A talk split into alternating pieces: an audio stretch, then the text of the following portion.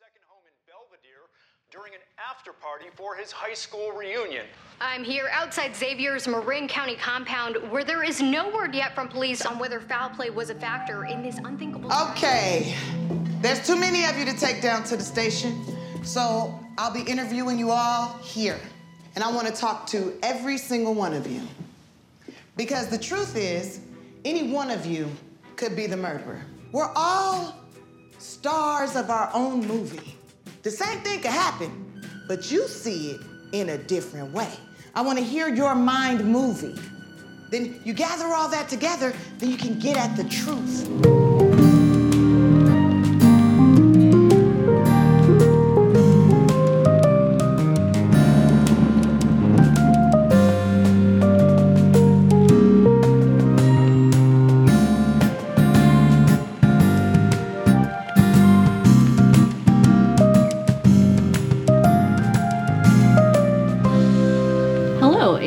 Welcome to the Senior Detectives Podcast, a cozy corner to talk about mysteries of all kinds. I'm Hannah. And I'm Lauren. Today we will be covering After Party, an Apple TV series released in 2022 and created by Christopher Miller. As promote. um, check. Lauren already messed up. Thank you. Again, I wrote this one. I can't. Okay, but I typoed my notes, so I confused myself. You just had to read what you saw. Yeah. You didn't have a choice. As promoted by their network, nothing is as it seems in this hilarious murder mystery where each suspect's story is told through a different film genre. Um, very gimmicky, but it's a cool gimmick, I think. yeah, I agree. I really like the idea. I guess Mhm. going into it, I didn't know that they were going to be different genres. I knew that each episode was going to be a different person's perspective, Mm-hmm. but they did such a good job distinguishing those perspectives and helping you like remember whose perspective was what by having it be different genres of film and stuff. Yes, I think the added layer of switching the genres was good for it. Agreed, yeah. Because overall, I'll be honest, it wasn't as funny as I thought it was going to be. Agreed. and it didn't captivate me as much as I would have hoped because a lot of the characters are kind of assholes and I just didn't really care about them. hmm But in this case, I think the gimmick added to the stories. Like it added to the overall experience. I agree. I know what you mean in like at least for me that if the gimmick and the different genres and different character perspectives was not a thing and they were just telling the story, I don't think I would have liked this show. Yeah. I think it would have just fallen flat for me. Like I did find it amusing, but I don't think I laughed very much. Yes. And sense. for a cast just chock full of comedians. yes, typically I find a lot of the people in this show very funny, Yeah. and I did not. Yeah. Ben Schwartz was my favorite, but I think that's just because I like Ben Schwartz. because it's Ben Schwartz. and he's the same in everything that he plays. Exactly. and it's great. We Yeah. love it. Yeah. Yeah, Um, some of the episodes worked more for me than others. For sure. For sure. Um, and Some I, of them I was bored with. I think it's stronger. Like the back half of the first season is stronger than the first few episodes, Yeah. in my opinion, at least. It took me a good three episodes to be fully like, okay, I care now about Yeah. what's happening and who did it and these Mhm. characters. Where I feel like it probably shouldn't have taken me three episodes out of eight Yeah. to feel that way. I don't think I really cared until Waltz, which is uh Number five. five. Yeah. Yeah. It's hit and miss. It got really great reviews and it was really Did it? warmly receptive, like and like really Okay. quickly renewed for another season. So I don't know if it's just not my brand of humor. Like it just Yeah. didn't work for me specifically. Because there were elements of it that did. Yes. All Yeah. right. So that's our general vibes. but um, because of the gimmick and the way this show is set up, so it's the same kind of night that you're watching over and over again from different characters' perspectives. And so we won't elaborate as much plot wise as we go on, but we will, you know, go through each episode and then discuss the differences with that character, that new character's like experience or what mm-hmm. they brought to the table. Because essentially, it all is covering the same plot over and over again. So Right, but distinctly different. It's interesting because I did get kind of bored with being like, ugh, we're back at the reunion. Like, Yes. I don't care about the reunion. Ugh, we're at the same after party or whatever, which is why I really enjoyed the episodes where it took you away from those. yeah, there's a Uh, couple of like flashback ones where Mhm. you're um, back in high school with them. Yeah, you're in high school or the one with the cap, uh, the detective. That one was different, and I so I enjoyed the detachment from those. I agree. Um, but I mean, different things are happening to each person, so it Mhm. is. It's different, but not. Yeah. yeah. All right, so it opens with Aniq, who the first episode is centered around, and he's kind of the main character. Like it always usually comes back to him Mm-hmm. in each episode. He pulls up to their 15 year high school reunion party, and he's like, ah, I'm here for this girl. Nothing bad could happen. And then it flash forward to a almost shirtless man falling off a balcony onto a rocky beach and dying. She wants to see you. You want to see her. Nothing can ruin this night.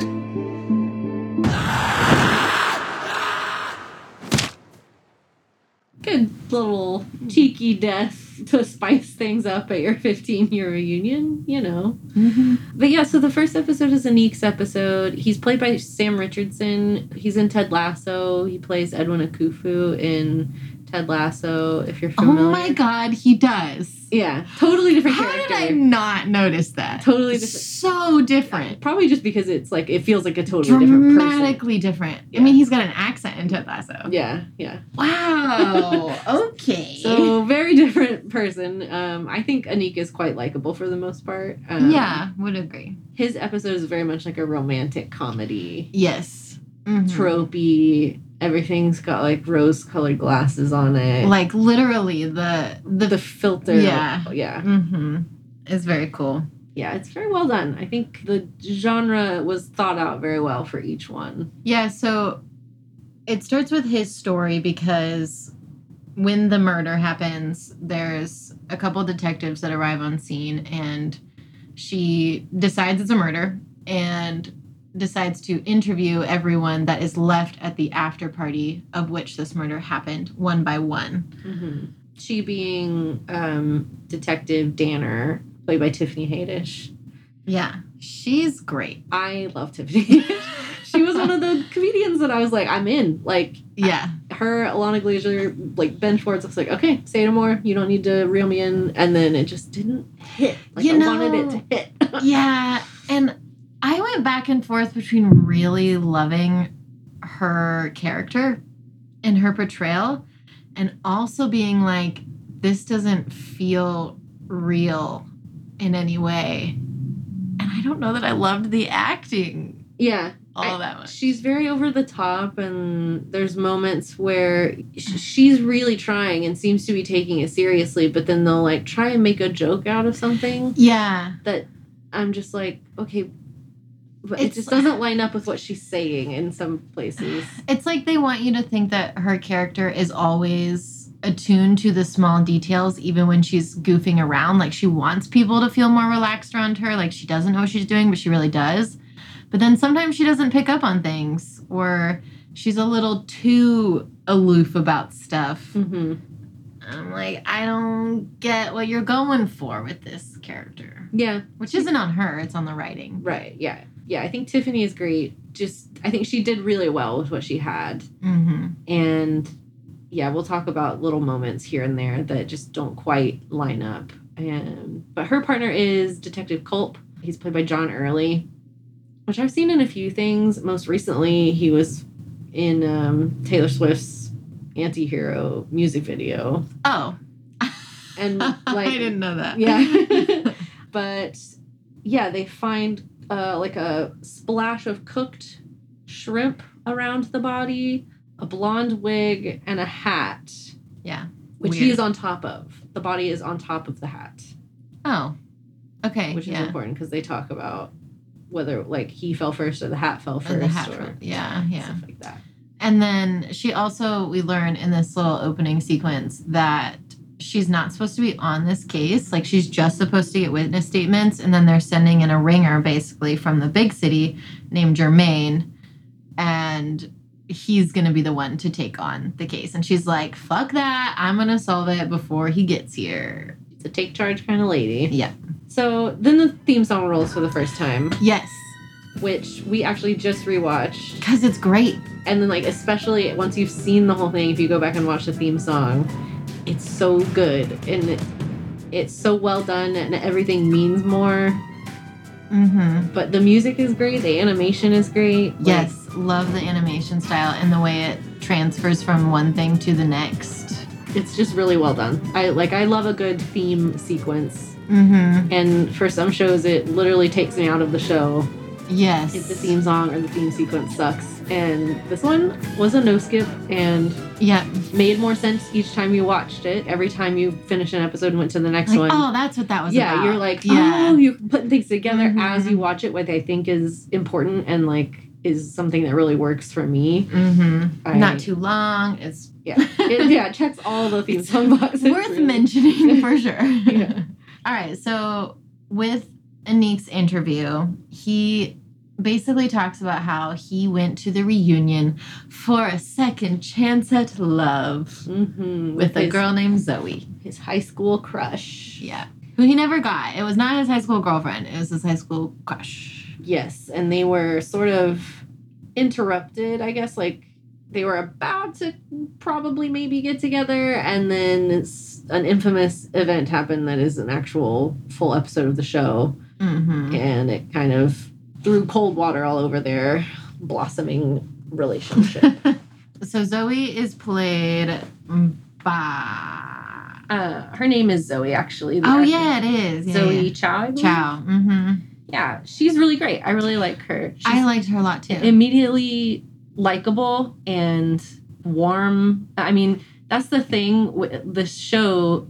You'll see the same conversation happen episode to episode, Mhm. but it happens differently. People are positioned differently. People say lines differently. They're dressed a little differently because you're seeing different perspectives and people remember details differently. yes, which is so accurate. It's actually very true. Like memory is fucky. Yeah. It's, Everybody remembers stuff differently. Right. I think it's that in itself is like a clever concept to apply to a TV show. Mm-hmm. So like in Aniq's beginning of his episode, he runs into Zoe and she's like the only person in the frame and they have like Mhm. there's balloons around. It's like them. adorable. Yeah, it's very It's cute. kind of cringy adorable. yeah, it is. And then yeah, you see things happen in like a, the same interaction happen in a different person's perspective and it's just very like that was awkward. bland and awkward and like, oh, okay. it's Yikes. just strange. Yeah. But yeah, Zoe's just, you're seeing her from Aniq's perspective, and he's clearly very fond of her. So you immediately feel fond of her. I Mhm. think that's well done. For sure. And Jasper, another character, shows up and basically acts as Aniq's sidekick, wingman, the entire night Yeah. for his quest to get with Zoe. Jasper is played by Ben Schwartz, and he's the he's the gold. the best. the best. he's the best. yeah. Um, he essentially is Jean-Ralphio from Yeah. Parks and Recreation. Maybe like turned down a couple notches, but Yeah. like ba- barely. Yes. I feel like it's like an alt universe Jean Ralphio. Very similar. But yeah, he plays a good like BFF to Aniq here. Oh, yeah. really trying to like help him with Zoe and doing his absolute best with his own motivations. We find out, but a good friends. Clearly, they have kept in touch. mm-hmm. Yeah, and then, player number four, Xavier, arrives in a helicopter. Xavier is played by James Franco. Dave. Dave Frank. Fuck, sorry. It's okay. Big, big name man on the scene. Yes, and Um, he's our body. He's our dead body. Yes. and clearly rich. Yes. I mean, he arrives in a helicopter, yeah. And you find out pretty quickly that he went on from high school to become a musician and movie star. Yeah. and he's the biggest dick on the planet. He's a huge dick. I hate every scene that he's in. I at no point was sad that he died. no, nope. I feel like they try to sympathize him later in the season. and I just don't. I just did not No. care because he's such an asshole. Yes. Just He plays an asshole really well. He does. He does do that very well. Once again, you're seeing it from Aniq's perspective, but Xavier arrives and immediately starts trying to step in between Aniq and Zoe. Like he's Mhm. clearly trying also to like get with Zoe. mm-hmm. So you're also seeing his he, he's like max dickishness because Aniq is jealous and Yes. wants you know he's not portrayed off. well in anyone's perspective, exactly though. like you're thinking oh like oh maybe it'll be different if we see him from his perspective or somebody else's perspective Mhm. and it never really changes he's always an asshole in every story yeah, i thought we were going to get an episode from his perspective that would have been interesting. but But I mean, it- he's dead, so yeah it makes sense that you don't. But there's like nothing redeeming about this man he's just No. a, he's just a dick Yep. you know he makes like auto-tuned pop music like Yeah. he's not The point is that he's bad. yeah Like he rose to fame, but he's a bad musician and a bad actor. exactly um He probably had a lot of fun because sometimes they flash to his movie scenes. He probably had so much fun playing that. There, they gave him the direction like be as bad of an actor as you can. and I th- there's one of his movies that they show quite a few times. Hungry, hungry hippos. Hungry Hungry Hippos, where he's like a you know colonial era explorer, and he has a terrible English accent, and It's he's like so "These bad." hippos." it's so terrible. But yeah, Yeah. It's, he's fun to laugh at, but he's a he's a real dick, and I was never sad that he died.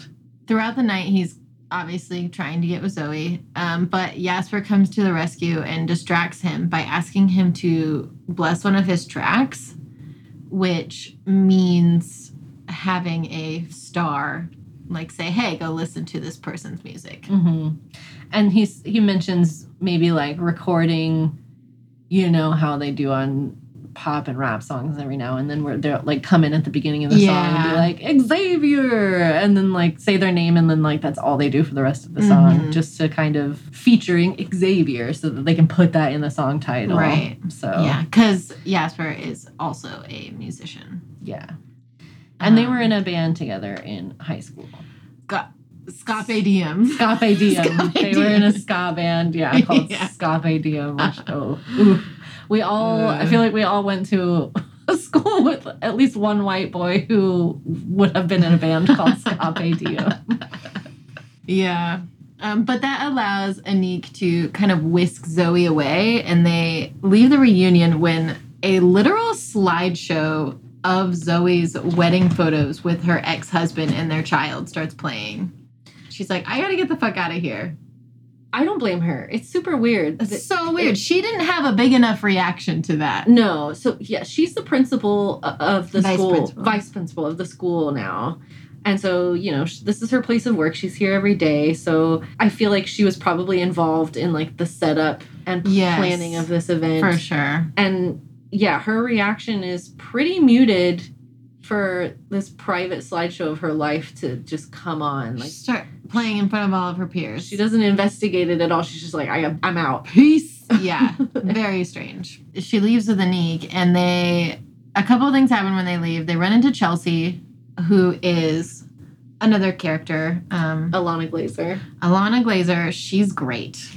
I love her. I also love her. Have you watched Broad City? No, I've heard such good things. I want to. You gotta watch Broad City. Yeah. It's I love it so much. She's fantastic. I mean, she does a bunch of other things as well. Mhm. She's in a ton of stuff, but Broad I City think- is like her her show that she wrote and like created and stuff. Oh, she wrote it. in. Wow, wow. Okay. Yeah, yeah. yeah. She, I think, out of everyone, I enjoyed her acting the most. Mhm. I think I thought she did a very good job. Yeah. I think Sam Richardson is really good. I think the guy who Mhm. plays Aniq is really good. But yeah, I mean, She's Ben like Schwartz. seamlessly funny. Yes. Like it's like subtle funny. I feel like she's just one of those comedians. It's just like in her blood. Like she, Yeah. she's just naturally just a very funny person, it comes so easily to her and yeah, she she puts on Chelsea so well. Mm-hmm. Um, but she comes across in pretty much everyone's vision as unstable, Mhm. very mentally unwell. Yeah, she was she was like the perfect student Yeah. in high school and Valedictorian class president. right. Yeah. And then pretty quickly everyone watched her kind of veer off the deep end and get involved with like drugs and alcohol and kind of lose control of her life a little bit. She seems to have corrected back a little, but she still seems very unstable Mhm. and no one No one is excited that she's there. no. Nobody really wants to talk to her. Everybody- Everybody's everybody's- like, ah, Chelsea, let's walk the other way. yeah. I have a question for you. Yeah. Would you ever go back to a high school reunion? I I don't know. Maybe in like another 10 to 15 years I might be curious, but I'm in touch with like my own friends from high school enough to where the motivation to see them again is not there because I know what is going on in their lives. And I feel like with social media, anybody else you're curious about, you can like stalk. True. So I had my 10 year one a couple years ago, and I could not have been less interested yeah. in going. Yeah. It's just not for me. I, I also I feel like they're kind of a dying concept, class reunions. Yeah. Because we're so connected virtually. Yeah. I agree. I don't think I would go. I like the people that I like from high school. Low key, burn some bridges. Don't really want to see them again if they even come. Also, going back to your high school. Ooh, I don't know. Right. It just it doesn't sound like a fun time. Have people small talk with you all night. That's literally the point. Is to go and small talk and be like, "This is what I've done with my life. Judge it, please." Right. No. And feign interest in other people's lives. Yeah. No. No. Thanks. I'm good. Not for me. Anyways, um, they also go into the teachers' lounge and eat weed gummies. um, and then they almost kiss on the bleachers, but they don't because Zoe's daughter, who's probably like what six, yeah. Six, Uh, maybe seven. maybe seven. She's walking and talking and like coherent, but still like very much a little kid. Yes, yeah. She starts running up to them and is like, "Mommy." right at the worst moment. yeah, Poor Aniq. He was almost there. He got so close. he did. But um, yeah, they, her babysitter just like shows up, Yeah, and I can't remember what her excuse is. I have a family emergency. she does not. I no. call bullshit on that. One hundred percent, she does not. Yeah, she's like, I tried to call your husband, but he didn't answer. So here we are. So here's your kid. Goodbye. And she Yeah. like literally like walks away before she can say anything else. And Zoe turns around to you, Aniq and is like, Can you watch my child? I'm gonna go talk to my husband. Bye. Right. I would be like, What the fuck? no. I'd be like, we'll just come with you, and I'll like stand with her a little bit away from you guys. Yeah. I'm not gonna watch your. I'm not gonna watch your child. I don't want that responsibility. Absolutely not. Let's leave her out in the bleachers away this- from everyone else. with this man you haven't seen in for 15, 15 years. years. Yeah, no. Yeah. I don't care if you liked him and you were about to kiss him. I would not leave my child with him. But Yeah. she's also makes poor choice in men. Not that Aniq is a bad person, but her husband is a real asshole as well. Yeah, he's the worst. Brett. And he's played by Ike Barinholtz. I was familiar with from the Mindy Project. I don't know if you ever watched that show. The I did Mindy not. Kaling show. No. He's in that. I mean, he's one of those actors that's kind of in a, A bit parts and in a bunch of stuff, but he's a regular on the Mindy, Mindy Project. And um, but yeah, he's a total asshole in this. Yeah. He's I don't like him at all. no, he's a dick. Yeah, I don't like his episode. It's my least favorite episode. Yeah. I don't like any scene with him in it. No, he's just once again like kind of. I mean, Big ass bitch. totally irredeemable, but just not at fun at all to watch or spend any time Yes, with. right. Yeah. As a TV personality, yeah, he's not great. And he tries to console the child with her koala bear toy, but the child literally just runs away. Which I feel like it's very accurate. And he's like, no, wait, you can't. Yeah, so they catch up with Zoe, who's talking to Brett, Mm-hmm. and then they kind of like, she leaves in a huff and is like, take her home. Yeah. He wasn't even supposed to come. Yeah, it's supposed to be her night away from him to do this thing. Yeah. Yeah. And so she's like, take her home. I'm leaving. I'm gonna go enjoy myself. Um, and she leaves to uh, go to the after party with Xavier in his helicopter, Yeah. which he invites Aniq out on. And then as they're walking to the helicopter, he lets Zoe get on and buckled in. And then it turns around and is like, "Actually, you're not allowed. I don't want you to come." Don't even come at all. Yeah. Goodbye. and just leaves with Zoe in the helicopter. He's such an asshole. So he's like, what about Aniq? He's like, ah, he's right. He didn't want to come. yeah. He's the worst. So Aniq is like, uh, heck no, I'm gonna shoot my shot. This is my second chance. I can't lose it, you know? So he gets in a car with Jasper and Chelsea. And this is a very weird scene. It is. They have a uh, like a car chase. Yeah.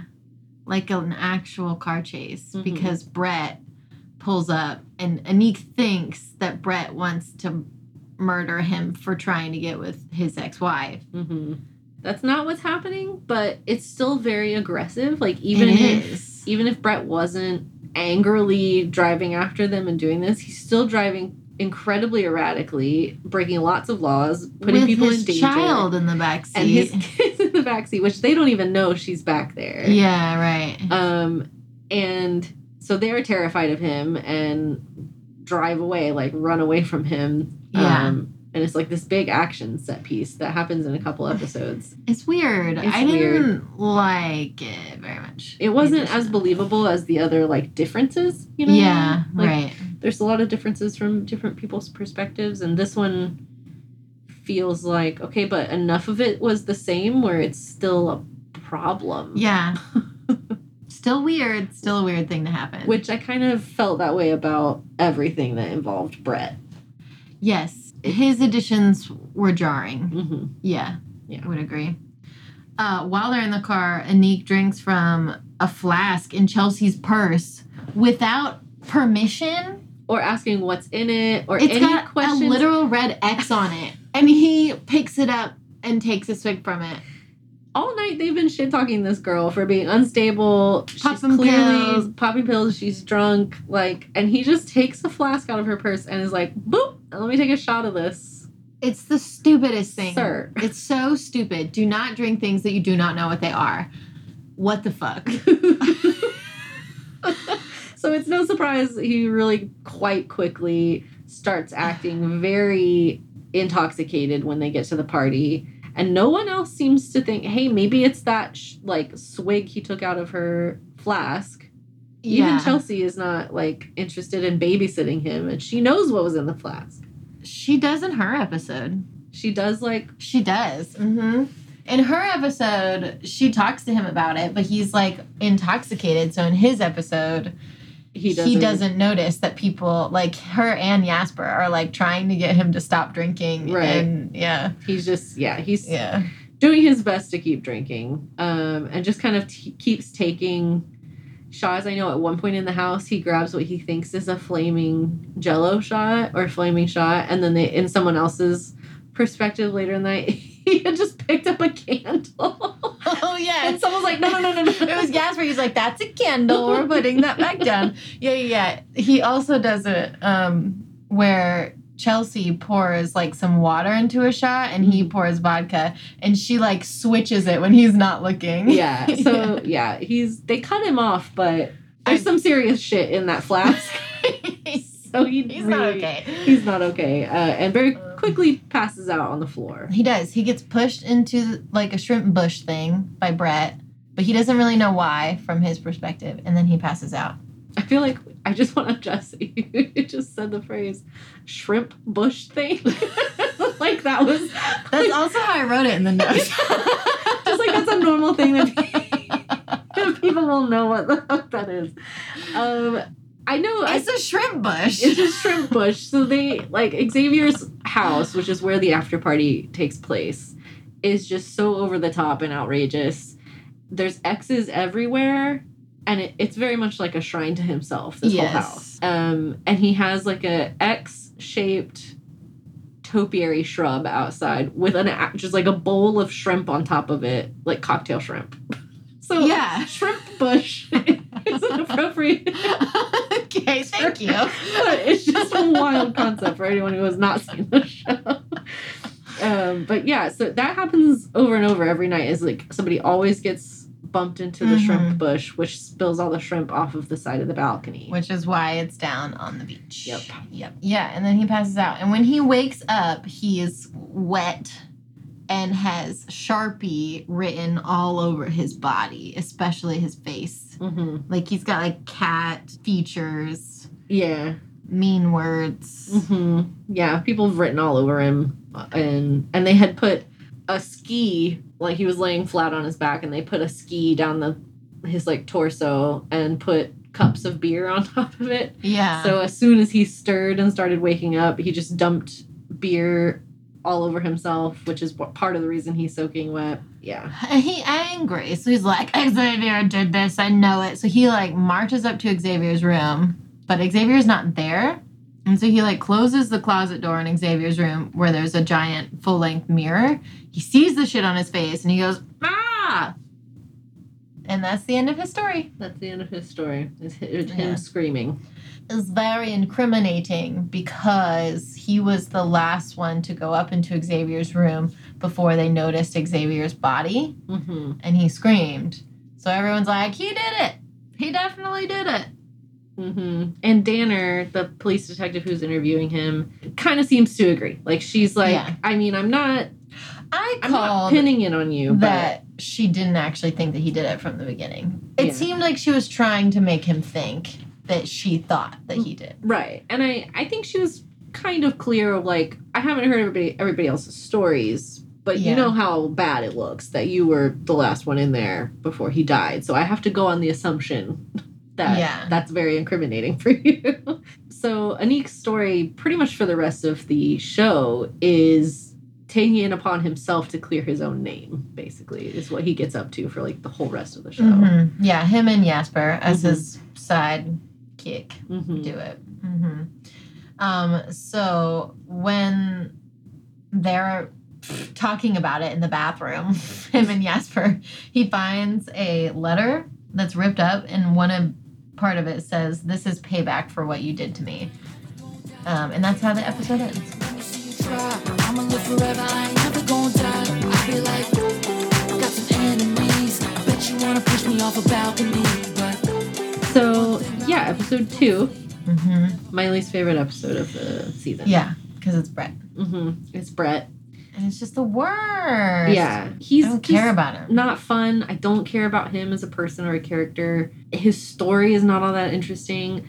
I do think so. His is an action movie, Yeah, and I think the way that they did this, like the way they shot it, the way that they color coded it, because it's got that Mhm. blue filter on it that like, so many action movies do. It's very like early two thousands action yeah. movie, The, like specifically. blur the background of stuff. It is very well done. You're yeah, right. Like I like technically, the way this was pulled off, I think is really well done. Like Yeah. they they use so many different techniques in the different episodes. Um, So that was impressive. But apart from that, man, Brett is just not fun. Like he's just not. he sucks. he sucks and he thinks he's the hot shit. Right. He thinks he's great. Yeah. And I don't like reading from the perspective of a narcissist, watching it, just anything from that perspective. I'm like, I'm just not here for you, man. Yeah. His whole goal is to stop anyone from getting with Zoe. Like that's all Yeah. he cares about is like what his ex-wife is up to. Yeah. I need to stop people from sleeping with her. Which, okay, I'm just gonna spoil it. The reason they get divorced is because he's has an affair. He has he had an affair. Yeah. Yeah. So it's his father getting divorced. Also, he's the worst. And he's trying to stop her from having a good night. Right. And they're not even fully divorced yet because he won't sign the divorce papers. Yeah. So, Boo to that. boo to that. we can only say it so many times, but like, How many times have we this said man that sucks. so he basically is like, I don't see Aniq as a threat at all, um, but I am worried about Xavier. And so him and Xavier have a conversation in the bathroom, and it is It's my least favorite scene. abhorrent. in this entire show. It's disgusting. I hate it. They and had a literal pissing contest. an actual literal pissing contest. And it's I feel like this scene was supposed to be funny and I it wasn't. hated it. I hated every second of it. Yeah. It made me uncomfortable. Yeah. It was too long. I don't like him or Xavier. Right. Either of their characters. yeah. I just no. Yeah. It was so long. It's so long. And it goes on too like way too long to be funny. Like I feel like even if you did find an actual pissing contest funny, it, it just it's way too long. Overstays it overs welcome. for sure it does. Mhm. And basically, the gist of it is that Xavier's like, "Fuck you, bro. I promise I will sleep with Zoe tonight." Like now it's it's definitely my goal Yeah. of the whole night. I'm Yeah. gonna get with your wife. And so Brett is like, "I'm gonna kill him." I'll kill you, bro. he literally says he's gonna kill anyone that tries to touch Zoe to Aniq and Jasper. So Once again, this is him telling Detective Danner the story. they all incriminate themselves. They all incriminate themselves. which is not realistic. no. I But mean, I get it for the story, but like He no. outright says, "Yeah, I told him I would kill him." Sir, Yeah, they all I'm do all- that shit. I'm I- all for honesty when you're giving a police detective a witness statement, but maybe, Certainly, Brett wouldn't be honest. maybe cage it if you directly threatened to murder someone and it was just the two of you there.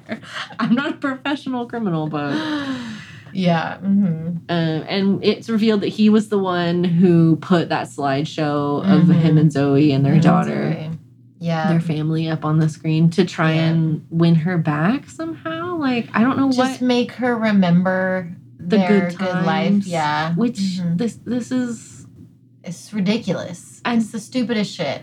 and just like he still has this hope that something like this is going to work. And Yeah. I'm just like, sir, like I don't know why he has this false hope. She's Yeah. giving him zero clues No. that she wants anything to do with She clearly hates him. ever getting back together with him. Yeah. And like that's the only way I could kind of sympathize with him is like he clearly like he knows he fucked up at this point and he is Yes. he but regrets it, but sir, like it's the time has passed. That He's the worst, like- door is shut. you fucked it. maybe stop being the worst and she'll like you more. Or at least have like respect for you, and you guys can co-parent and maybe have like a friendship in the future. Like you have to keep your daughter's well-being in mind here, yes. and like for sure. totally ruining your relationship with your ex-wife is bad news bears. I will. Okay, I lied. There is one redeeming quality about him. He does genuinely seem to care about Maggie. He does. He seems Yeah. like I don't know that I would call him a good father No, because he does no. stuff that is outright dangerous with her, but you can tell he genuinely cares about her and loves her. Yeah. He tries to run after Nick and Zoe, but he gets thwarted by Chelsea, which this is interesting because he basically just says Chelsea gets in his way and that's it. Mm, yeah. But a lot more happens between them from Chelsea's perspective. Hmm And then after Maggie shows up at the reunion, he gets bitched out by Zoe and goes to take her home, but realizes that Aniq still has Maggie's koala bear toy. Yeah. So in his mind, that's why the car chase happens because he's trying to get the toy back. And it's like from his perspective because it's an action movie, it's way more intense. Maggie's in the back seat like strapped in. Yeah. Her car ah! seat is way more like it's like a stunt car seat. It It's got like X's across her chest. Yeah, yeah. And Yeah. he is he, like at one point in the car chase, he pulls up next to Aniq and Jasper and Chelsea and is yelling in Aniq's perspective, like, I'm gonna kill you! I'm gonna kill you! And they can't really hear him well. And then in his story, he pulls up and he's saying, I need the koala bear! The koala toy! Yeah. and but nobody can understand anybody. So it's one of those things It like didn't I just seem quite as earned. no, and it didn't seem as uh believable Yeah. a mistake to have made and even if he was saying i need the koala toy you're still being very threatening and aggressive Yes. and literally chasing them down Uh, they have, are totally in the right to be like scared and frightened there Yeah. So Yes. it doesn't change anything really After he was threatening to kill people. So, um, yeah. Um, get same thing. The next thing he does is he gets to the party and starts beating up all of the security. he has a whole action fight sequence with the security guard. which I don't know if this is just didn't happen at all. I feel like there's no way it happened. Or maybe, no, I don't get it because literally the security guard rolls up to him and he's like, You're not welcome here. Mm-hmm. And that's like, why would that happen in the first place? I don't know. He should be welcome there. Yeah. And it's weird to me that he, like, I understand he's trying to make his story sound cool, but you're giving a witness statement and you're telling a police detective that you severely assaulted these men. A god, like, yes, someone hired for security. Right. And and like he wins the fight and they end up like out cold. Yeah. So it's like even if it isn't true, like why are you telling a police detective this? That doesn't make any sense. It is weird, yes. With Maggie cheering him on in the backseat. Right, which is also strange. But Uh, it's what he would want. You know what I mean? Like it's his perspective, so that's he would want her to, yes, yeah. he wants her to it. be cheering her. I mean, like Yeah. that's my daddy. Like that's what he wants out of this, and it's just bleh. Yeah, I don't enjoy his as a person. Uh, and then he goes to confront Aniq, who is very intoxicated about the koala. He takes the koala from him and pushes him into the shrimp bush. the shrimp bush. Yeah. So he sucks. this is a, a common thread that you find throughout the different episodes is that a lot of people right around the time of Xavier's death were in Xavier's bedroom for one reason or another. Mm-hmm. So Aniq was the last one in there, but Brett runs up to Xavier's room. Zoe is up there with Xavier talking to him, Mm-hmm. and he ends up getting in like an altercation with Xavier Over Zoe. over Zoe. And Zoe's like, fuck this, I'm not a prize for either of you, and bounces. Yeah. So she leaves them alone up there. Yeah. So like Zoe was alone with Xavier, Brett was alone with Xavier. It doesn't look Yeah. good for anyone really, but And Brett says that all that happens is that he throws Xavier's hat off of the balcony, but basically backs off and decides not to do anything to this man, even though he literally is capable of violence with everyone else. with everyone else. And then he goes downstairs and apologizes to Zoe for being a shit husband and not signing the divorce papers. It's really weird, the turn. Yeah, it feels like a total 180 and it doesn't feel earned because it doesn't Yeah. feel like he's learned some sort of lesson Right. to drive him to like, oh, now I see you deserve your autonomy. I'm going to sign the divorce papers. Yeah. It feels earned later, but not here. Does it? I feel like with him, it doesn't really. Where did he get that? I think it's from other people's perspective. There's little like tidbits tied in, specifically Maggie. oh, Um, yeah. But I mean, it's not earned. This like turnaround is not really earned or Yeah. explained very well. Uh, and then he sees his daughter running through the after party. So he chases her and puts her back in the car seat. And he's just like, stay here. And then Xavier gets murdered. Yeah. And so the whole time that everybody's being questioned by the police and everything, Maggie is asleep in the backseat of his car in the driveway. His plan is to just leave her out there, hope no one notices there's a child in a Mhm. car, and Just go check on her. check on her every now and then because he Yeah. He said every hour, which doesn't seem like enough. no. I No. would be like every five minutes, maybe. Yeah. But the whole point of leaving her out there is so that Zoe doesn't know that she's there because he's still a lying asshole. Yeah, because he knows he said he would take her home, which is what Yeah. he's yeah. Yeah. Ugh. Noted. That's the end of Brett's story. But to know, Jasper and Aniq find ways to listen in on everybody's interviews, like every time. Like this one, they managed to hook up the AV system in the interrogation room to the bathroom that they were in because Jasper's company was actually the one to wire the AV system in Xavier's house. So he's like an audio geek or whatever and figures that stuff out. hmm Yeah, he personally installed all the electronics in this house, so he Yeah. knows how to work everything in here. And while they're in the bathroom together, him and Aniq, they find a piece of letter or a note in the trash can, and Aniq ends up like finding all the pieces and putting them together. And it says something along the lines of like, "You will pay." Mm-hmm. like you're gonna pay for this. It doesn't say anything specific, and there's no names or anything, but Yeah. they do notice that in the word the word diarrhea is written on the note. No, the word diarrhea is written on Aniq's neck. Oh, Aniq's neck. yeah. But they notice in the note that the E's are written in a really specifically odd way. Mhm. And they notice that it matches the writing of diarrhea on Aniq's neck. And so they're like, we just have to get everyone to write the word diarrhea. And then Mhm. we'll know who the murderer is. And then it must be the killer that wrote this note. It must be. Right. It can't be for any other reason. Yeah. I watched this with my mother and she called that it was spoilers, song lyrics like immediately. hmm She's like, "Oh, it's a song. Is Xavier is a song. He wrote that." Yeah. I was like, "Oh, you're right." And then they they stay on this the whole like- season. That's like their whole thread that they follow all night long to try and catch the killer. Well, it's because they're both kind of dum dums. Like, yeah. neither one of them Yeah. even thinks that that could be an option. Okay, but Aniq literally designs escape rooms for a living. Like he's supposed to be Mr. Smarty Pants. yeah, Um, okay. not the best.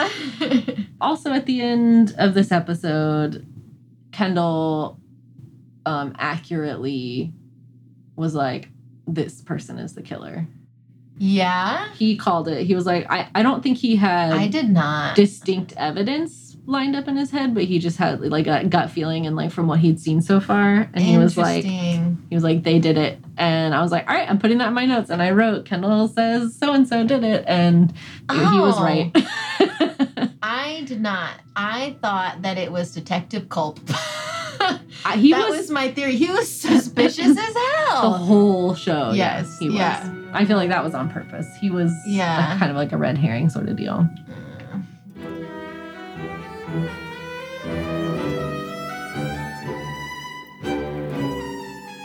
In the beginning of the next episode, Jasper tells Danner and Culp of a hidden camera in Xavier's bedroom, which they totally gloss over the fact that there's a hidden fucking camera in Xavier's bedroom.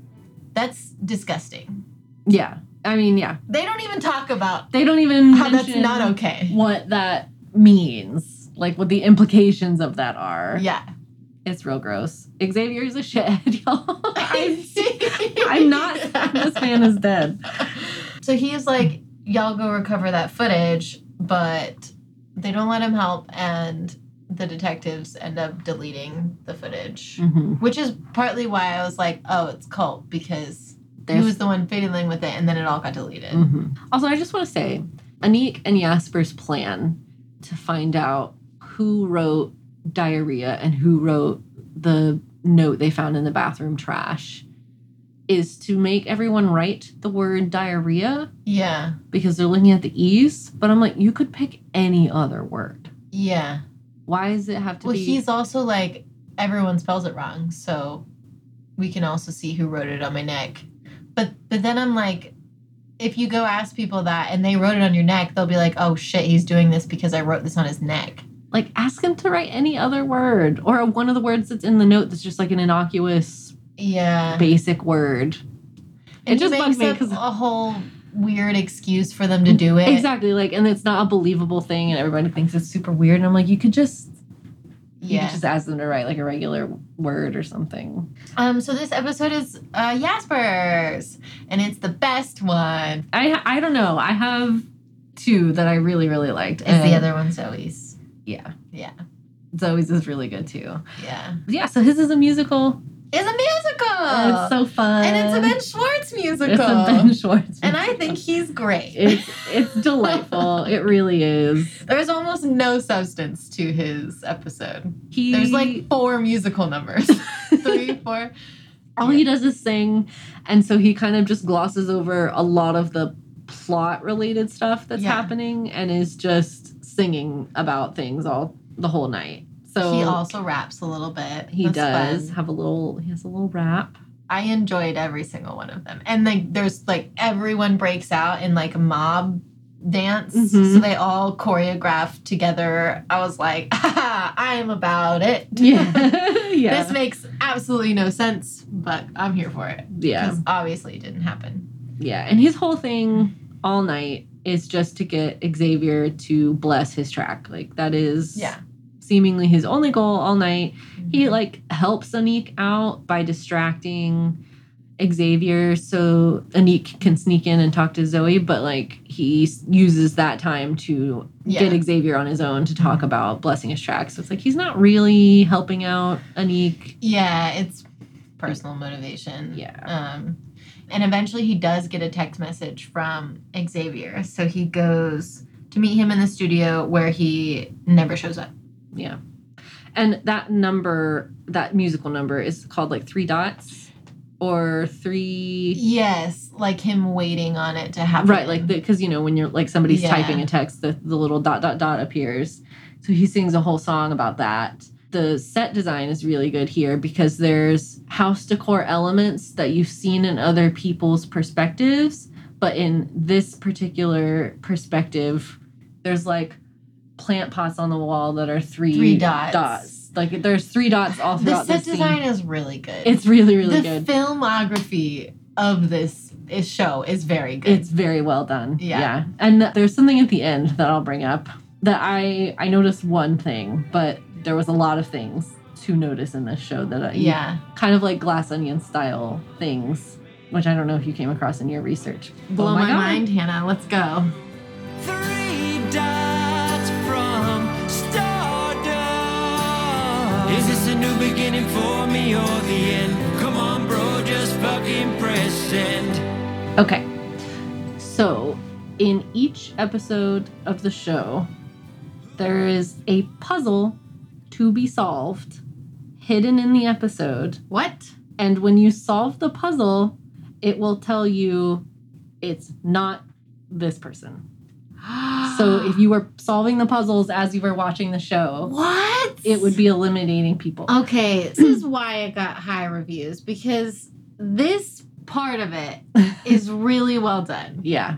It's so well done. So in the first episode, there's a flashing light during Aniq and Zoe's conversation while they're on the bleachers. Yeah. And it's Morse code. Oh my god. No fucking way. I, what? Yeah. I would not expect that from this show. I know. I know. okay. Um, I found this out, by the way, the subreddit for this show. They had a great time solving all the puzzles as each episode oh, I'm aired. sure. They We love ha- our community. They were having a blast. Um, so they, Uh, it, it spells out not the firemen. So it's like, it doesn't say people's names specifically, Oh, but Brett is a volunteer fireman. fireman. Wow. So that's the first one. In the second episode, during Brett's family slideshow, in the pictures of them, yeah. there is flag code, like na- like flag. Oh my god. eh, from their like body positions where Yes, their arms are because I noticed that. one of the photos is super awkward the, the pose Yeah. they're doing yeah. it's a code it says not the puddle which is one of the jennifers because her water breaks oh my god. like there's one in each That's so cool. and they're so clever um, What's in Jasper's? so Jasper grabs a concert shirt with tour dates. They're all presidents, so they all have like the name of a president in the Oh. city. And then if you put those like what number president the people were, it's a it's a whole order, um, and it spells out not Mad Dog.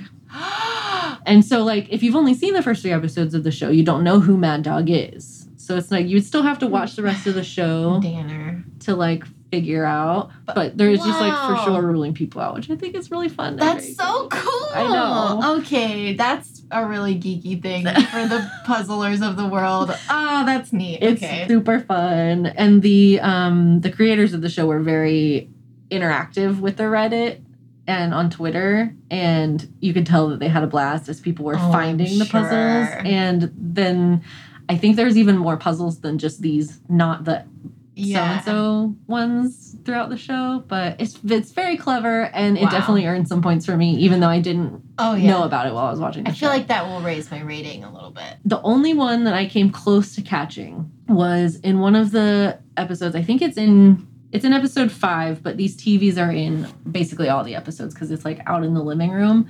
Yeah. There's TVs out like behind the bar, you know, that eventually like the Scape Diem music video gets yeah. played on or whatever. But at one point, there's a bunch of dots on the screen. And I noticed it kind of looks like a colorblind test where there's like darker dots that have a shape or something to them. Okay. And I noticed that there was a big R in one of them. And so I kept trying to pause it where I could like read to see if there were other letters because I just saw a big R and I was like, why is there? I was like, maybe it spells out like Xavier. But like I could never find a time to like pause where I could read the other TV screens. And I didn't care all that much because I thought I was like, it probably just says Xavier and I didn't think anything of Yeah. it. It spells not the skier. Oh. So Who's the skier? what's his face who put the ski on. Oh yeah, the and- husband of Yeah. yeah. Mm. So yeah, that was the only one I came close to noticing, and I didn't come that close. I just saw a letter and was like, ah, couldn't be bothered to actually try and solve the puzzle. So I guess I'm not that dedicated. I mean, But okay, we can get back to Jasper. I just that was was gonna cool. forget if I didn't bring that up. Um, I mean, that's basically it for. He Jasper. sings a lot. He sings a lot, and I enjoyed it. Yep. But nothing happens. At the end of this episode, Aniq realizes that Jennifer too. So there are two Jennifers in this. They do almost nothing for the story except add like the. Mm, the dramatic flair. yeah. I feel like everybody knows these sort of women, two women who were like a little too close Mm-hmm. they do everything together in a little too much Yeah. kind of a way. Like they're both pregnant right now at the Like, exact same time, yeah. like the exact amount of Amount. pregnant. yes. and They're yeah, both they're, named Jennifer. they're both named Jennifer, and they really like play that up. How just kind of obnoxious the way that they like feed off of each other Yeah. is, but They literally call each other Jennifer one and Jennifer two. yeah, yeah, they they buy into the whole the whole charade of it. So. But Jennifer two is missing. hmm Um, and the police find Chelsea's flask with the red X on it by Xavier's body. So the next episode is Chelsea.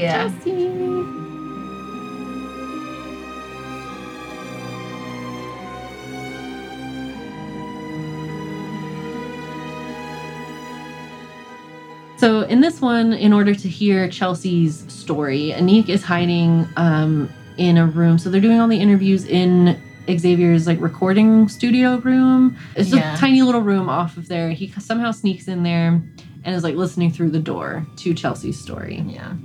Yeah, every time he finds a way to listen. Chelsea's is like a psychological thriller. Mhm. I really enjoyed this one. It's great. It's I- great. love her as an actress and I think her character for me is the most believable, it's the most endearing, it's the most real. Yes. She Yeah. is very redeemable once you find out what's going on with her and what happened to her and what's, you know, why Mhm. she is the way she is. And I think she's the easiest character once you know her full story to empathize with. Yes, for sure. She's relatable.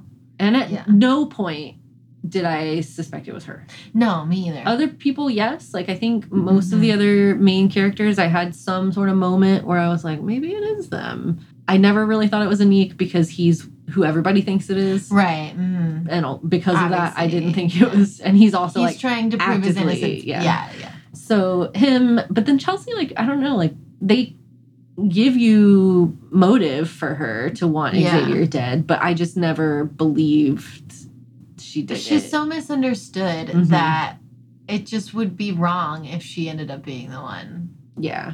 But she admits immediately that she did go to the reunion for revenge on Xavier. So right, right away incriminates herself with Danner. Yeah.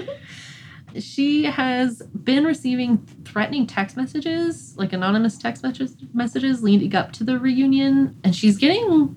Well, this is just scary in It's so scary. in general. Like I it- would not go. No, it, it, feels scare me away. like a stalker. It, it's very realistically frightening what's happening to her, and absolutely, I would not go to the Yeah, reunion no. because of it. It would have scared me off. And it happens during the reunion and at the after party. Someone sends her a picture of herself. Yes, Like she, terrifying. but No wonder she's on edge all night. Right, like she's on edge, and also like Yeah. no, like no wonder she's probably not sober because Yeah. I would be really scared, and if I was so determined to be there to like find out who's doing this to me and clear my name and stuff, like I don't blame her for being intoxicated because And to be honest, from her perspective, when she tells it, she does not seem intoxicated. no, she doesn't. Just from everyone else's perspective. Or she puts on an act to be intoxicated. Right, like some in some scenes she intentionally pretends to be drunk Yeah. Like to cover for herself, basically. we learn quickly because she's talking with Brett. She is the one that had the affair with Brett. Um, Mhm. So she's kind of the cause. Well, I mean, Brett is the cause of the divorce. Let's be real. But Yeah. she was involved. Yeah. And while Brett doesn't seem all that regretful for actually cheating, he just seems kind of once as they always are, like regretful that they he got caught and that he's losing Right. losing Zoe because of it. Chelsea seems genuinely very sorry Yes, and yeah. regrets what she did. Mm-hmm. And there's a great conversation later. Yeah. Brett's just the worst because he also is addicted to Chelsea. right. Like he's addicted to both of them. Yeah. It's not like he was a nice guy at any point to anybody. Yeah. But that's why nobody really likes her. Yeah, because the word has spread. Yeah. And also, I mean, in general, they had a bad opinion of her to begin with because of Mhm, just mhm. the kind of There's an event that happened. this, just really, I think, was a recent event that cemented into everybody's like, oh, yeah, that's just how she is. Yeah. Confirmed all of their suspicions about her. Yeah. So she bumps into Anika and Zoe when they're, it's like, kind of in between when they're in like the teacher's lounge and the bleachers. They're Mhm. walking through the halls. She pretends to be drunk and intentionally spills her drink on Aniq to get him to go clean himself up so she can talk to Zoe and apologize. But then also she wants to kind of interrogate Zoe to see if she's the one sending the text because she slept with Zoe's husband. So Yeah. that's a reasonable assumption. Are you threatening me? Yeah. And Zoe's like, dude, I don't want anything to do with you, and kind of storms off. hmm And then, so, and then kind of after this, she gets in the car with Jasper and Aniq. And this is when Aniq drinks out of her flask. and this is when she reveals If you if you had to guess, would this have been in your top ten guesses? No. As to what was in that flask? No, it would not. Are you kidding me? it's so much. This this is like a plot of a Broad City episode. she got cat tranquilizers in there, y'all. yeah, she works at a vet's office. She put cat tranquilizers in her flask, which she also like made into a cocktail. Yeah, which the cocktail sounds pretty good. It's like whiskey and ginger ale with a hint Yeah. of lime. It's Sounds like good. A mule. hmm Yeah. but with cat tranquilizers because she says that her whole intent of the night was to go to the after party, get Xavier alone, get him to drink the cat tranquilizers, get him to pass out, strip him, post pictures of him online nude for revenge. It's a dumb plan. It's a dumb plan. And I mean, as she finds out later in the episode when she actually gets to that point in her plan, Xavier's like, "Oh, I I've already done that. I post pictures of myself nude on the reg. What do you?" I have already leaked those pictures of myself, so that really wouldn't have worked. Just like Chelsea, honey, you didn't do any research before this was your grand plan. Yeah. So we can kind of skip to that part, but she does get Xavier to almost drink it, then has a change of heart and tells him what her plan was. And Right? She's like, "Don't drink that," out. and she she makes him pour it out. Yeah. Once again, proving herself to be a good person. Yes. If you believe that she 180'd, Yeah, which Wait, Danner is like, mm, kind of sus, but I believe it. I believed it. I, I like. I know it's an unreliable narrator, and you can't trust anybody's story 100. percent But Chelsea's just felt real and authentic to me. Like you could tell the the, the Yeah. psychological thriller parts of it were dramatized, and I was like, okay, obviously this is like for the sake of the the genre The look bit. of or her episode. But as far as like what happened in her story, I Mhm. believed it. Yeah, Where other people, totally. it would be like something totally different was happening. What they Yeah. were saying. Because I mean, also throughout the night, she's trying to keep Aniq from doing anything stupid because she drugged him, or Mhm. he drugged himself. To be fair, um, and she like writes "I'm sorry" on his hand while he's passed out. When she goes back downstairs after being with Xavier, her and Zoe have a really nice moment It's where she apologizes. and they talk about how shitty Brett is in bed, Is- and they're like, yeah. he's really bad at sex, right? And they're like, yeah, he Yes. fucking sucks. I'm just like, okay, this is Like, great. that was genuinely funny. Yeah. I did enjoy that. I did find that that's Yeah. probably like where the humor hit the most for me Yeah. was them being like he sucks so much right and then they really they kind of like bond over the fact that like they should like shared share. this shithead of a man and they're just like actually neither one of us is really all that upset that we've lost him though so kind of worked out. Right. You know? they're like they're not friends but i don't think at the same time i don't think zoe is mad at her No. anymore or blames her because she knows her the right outcome. she knows it's brett's fault Yeah. that's pretty much her episode. I mean, Yeah, one- we're starting to get far enough into the season where events overlap episode to Mhm. episode. So There's there's like little details that are different. right, we're rehashing the same broad strokes, and yeah, like little tiny changes are what's more important. Which, so, I mean, you know how I, I mentioned earlier that she switched the drink for water, like in Aniq. hmm In vodka? episode, you see her do that, but you have no idea what it was. So I'm like, that was suspicious as fuck, and it just gets glossed over. In her Uh. episode, you see like exactly why she did it, yeah, and it's like a point. yeah, And so the little details like that that get switched from perspectives are really cool. yeah, and the continuity is there. Yeah, like Yeah. if you do, if you go back and check stuff, it happens the way people say it happens, and it's it's a really. I know, isn't it weird? It's, I feel so torn I about the didn't show. like it that much, but also I think it's just the writing is my only issue Yeah. with it. I wish the dialogue was a little quippier and yes, just like my more my taste of comedy, but like Mhm. otherwise it's really in your face. They Yeah. try to spell it out for you and hold your hand through it. mhm, With just with the dialogue. yeah. I think it's the weakest part of this otherwise very well made show and Yeah. clearly well thought out and planned out to very specific Mhm. degrees. So Just didn't let the comedians do their thing quite Yeah. as much as they should have. But I'm I'm invested enough in it. I mean, we can talk about this at the end, but like I do plan on watching season two because Yeah. I I hope that that will improve because Yeah. I it had a, such a good structure Mhm. in the first season. So we'll see. We'll see.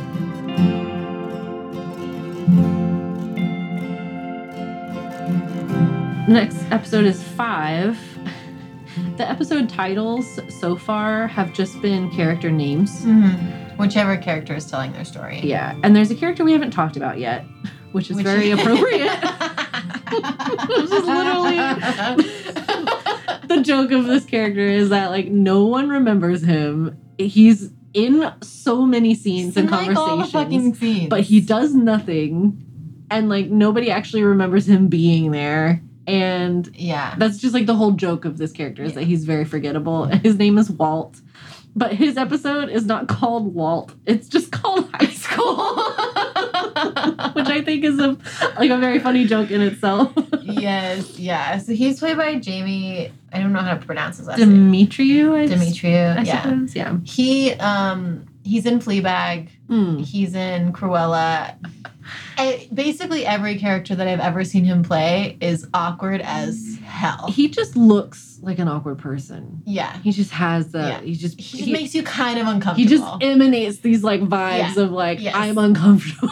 yes, be a little nervous around me, but like not in an intimidating way, but just like mm, yeah. yeah. He's a really good casting choice for this character because that's the role he plays. He like walks up on people having a conversation that you've heard in like another episode and they like ignore him and he just like walks away. Yeah. and he like constantly says his name, Walt. Walt. My name, Walt. and nobody wants people to remember it. nobody remembers him. Yeah, Poor poor Walt. Walt. Um, so Detective Danner is like, I've got to get to the bottom of this. Everyone has grudges against Xavier based on something that happened in the past.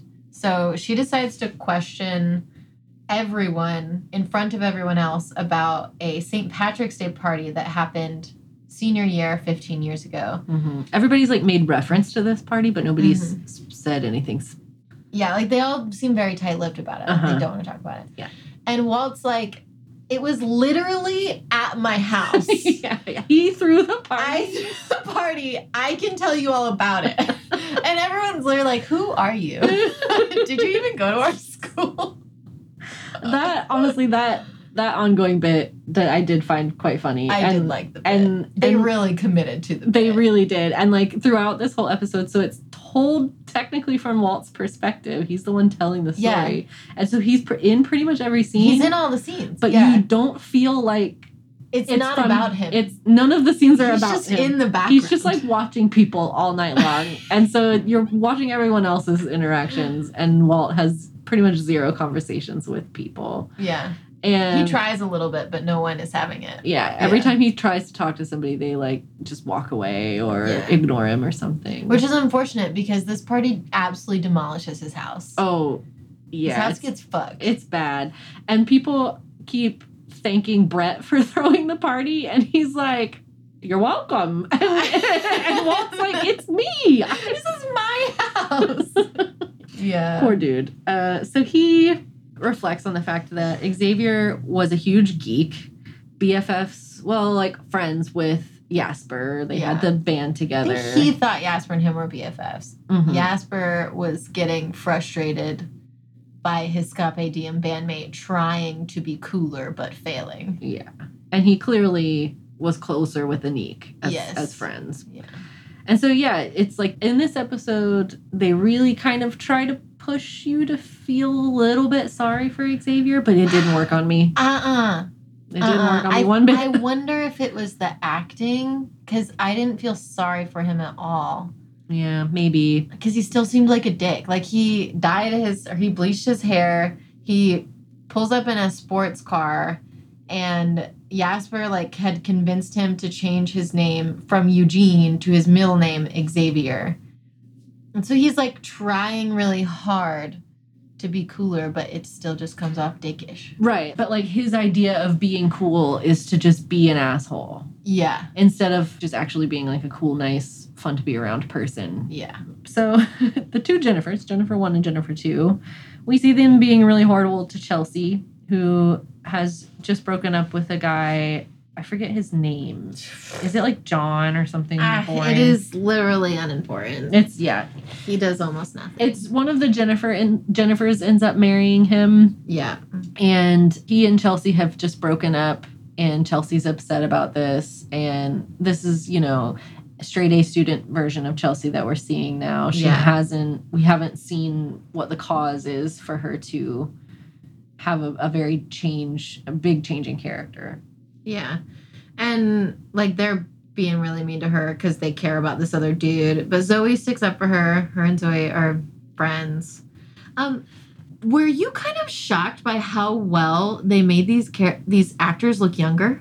They did a really great job. When I saw Ben Schwartz, Yeah. I was like, "Holy fuck! He Yeah. looks like a seventeen-year-old." Yeah, they did a really good job. Even the ones like Brett still looks like Yeah, Brett. A- it a did- 40-year-old it didn't man.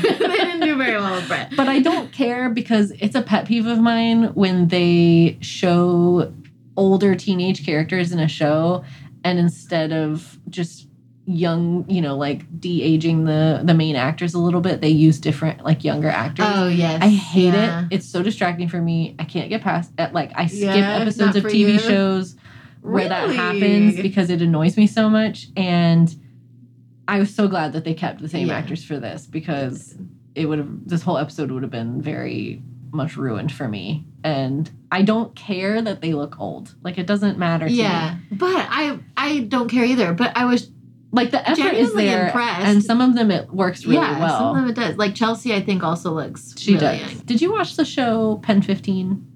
No, never heard of it. Um did, was the Pen 15 joke a thing when you were in like middle school and high school? No, Because when you write that out, it looks like penis. Oh okay. So it was one of those stupid middle school things and people would be like, write Pen 15. And then, it- Oh wow, yep. yeah. So, but it's a show that two women my age, like 31, 32, made about their middle school years, which were my exact middle school years. Oh, and they play themselves as teenagers and i have never seen two 30 year old women look more like teenagers it's wild okay. they it's so believable but they're cast alongside actual teenagers as well. So they fit Oh, right in That's weird. really well. and it's it's such a funny show because I'm like, oh my god, what a time to be a teenager, and it's such a throwback. But it's like simultaneously really funny and very like I like feel like it would be upsetting. Yeah, a you're like, oh God, Like, this this is cringy. it's a little too real the cringe.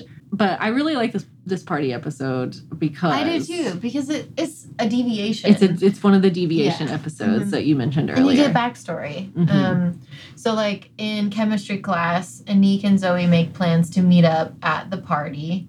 Um, and Aniq is like, "Oh my god, this is my shot at love. I'm gonna make her a mix CD." so so 2006. Yes, yes. So 2006. He like even designs the cover art for Mhm. it. It's I did cringy. this. I did this multiple times. I mean, like with that was friends. the gift that you give. Yeah. is a mix CD. yeah, yeah, Yeah. With friends, with crushes. I mean, you're broke. What? Yeah. What else? Perfect. Yeah, and it's thoughtful. it feels really thoughtful. I've given you several mix CDs. I enjoy them. I enjoy them. It's still like I love making a Spotify playlist for somebody. It it it lingers on. oh my god! Can you make me a Spotify playlist? yes.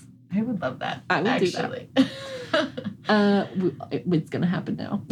Yay! cool. So, at the party, Aniq is planning on making this big deal about giving her this this CD, and he is spending his whole evening making the CD to the Mhm. point where he's like pretty Late. late, to the party. Yeah, which doesn't seem worth it. No. Like the risk outweighs the reward. Mhm. And even Jasper is like calling him, being like, "Dude, where are you?" She's like literally asking for Zoe you. just asked me, "Hey, where's Aniq? I thought he was gonna be here. Like, you got to Yeah. get here. Yeah. This is important for Mhm.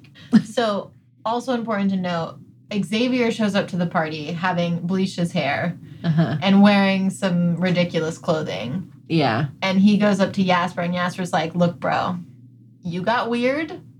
I'm gonna go solo. Our band is dead because Aniq was right. And so he mentions Aniq's name. hmm Jasper now blames, I'm sorry, Xavier now blames Aniq, which is bad news bears. Yeah. So Xavier, instead of taking that out on Jasper Mhm. appropriately, because he, like, Aniq had nothing to do with the band, he wasn't Right. in the band. Jasper's the one who just broke up the band. Yeah. But because he mentioned Aniq, Xavier's pissed at him. Yeah. So when Aniq shows up to the party, he pantses him and pushes him into the pool, which somebody has dyed green. And Walt has spelled out his name in blue. I forgot he does. and he's like, and, like Walt. they, they had accident, the W had gotten like switched and it accidentally said malt. And so he was out there like very carefully fixing the pool noodles so that they say Walt and then Aniq gets pushed and they all just go girl. The the Walt bit really actually was funny to me. I gotta say. Yes, the Walt bit was good. yeah.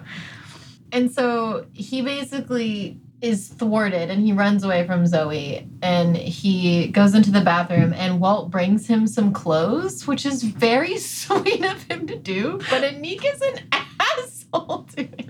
Well, okay. Aniq is a black man. Oh my god, you're right. And you're Walt totally brings right. him a Bush and Cheney campaign t-shirt to put on. Which he puts on inside out. yeah, which is in, funny. in- which in Aniq's defense, I would be like, I'm not. I would rather I- not wear a shirt than put this Just on. wear my wet green clothes. yeah. yeah, you're right. But I did find that very funny that Walt just cluelessly was like, "This, this is a T-shirt that I like." And I mean, Aniq is like, why are you bringing this to me? Like, well Walt's like, this is my house. Yeah, and he's like, "You had spare clothes here," and Walt's like, "I just this is I my house. I just went and got them."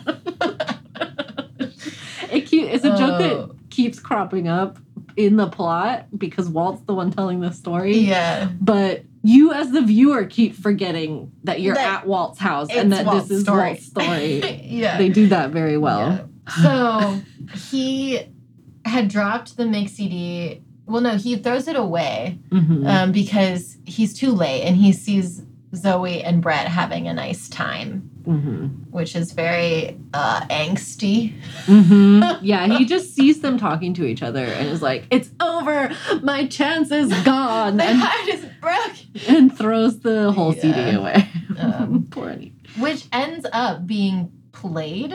Uh, or no, it ends up in Zoe's hands and it says it's for Zoe on the mix CD. And she assumes that Brett made it. Yeah, and Brett goes right along with it. Yeah, he said, Oh, yeah, I totally made that for you. And this ends up being the reason that Brett and Zoe got together to begin with. Yeah. Because it's a mix CD of all of her favorite songs and he totally takes credit for it. And he nailed it, and Yeah.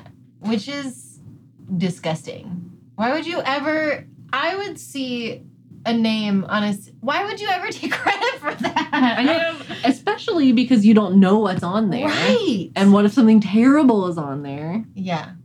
We have anxiety though. I don't think Brett has anxiety. I don't Brett- think he gives a shit. Brett's just taking life as it comes to him. He's what going a with the flow. what a concept. yeah. Uh, so yeah, they get together. They start like making out, and it's them like pretty much becoming a couple. They find out they're they're both going to be in Providence next year. Zoe's Yeah. going to school there, and so yeah, it just becomes very clearly the start of their long term relationship. hmm Meanwhile, the other big storyline that's going on at this party is that Chelsea and Xavier are getting drunk together, Mm.